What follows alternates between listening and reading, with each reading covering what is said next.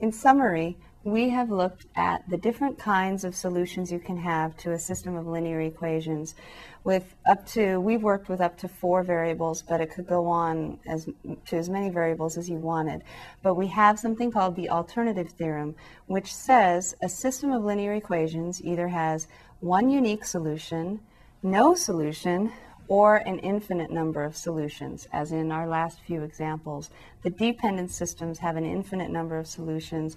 That's when you're going to have some variable getting to be whatever it wants, like k or l or so and so on.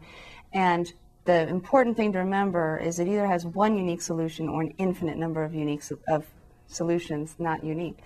One unique solution or an infinite number of solutions, nothing in between, and unless you have none.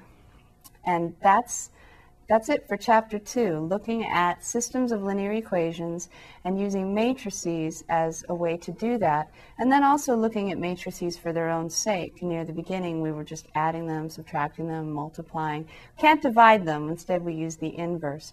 And remember, there are two ways to solve a system of equations that we've learned in this chapter. One is using ax equals b, multiplying both sides by a inverse and if you know A inverse, you just multiply it by B.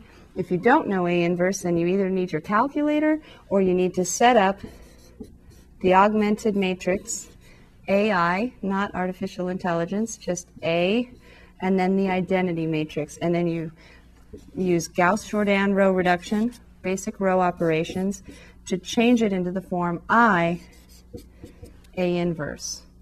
Or you could just use Gauss-Jordan row reduction on the augmented matrix as we did in the third section of this book, and we also did some more of that in this section here.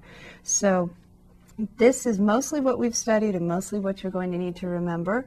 And um, don't forget to practice with your calculator as you do the problems, but don't only use the calculator so that you can do you can be facile with either technique.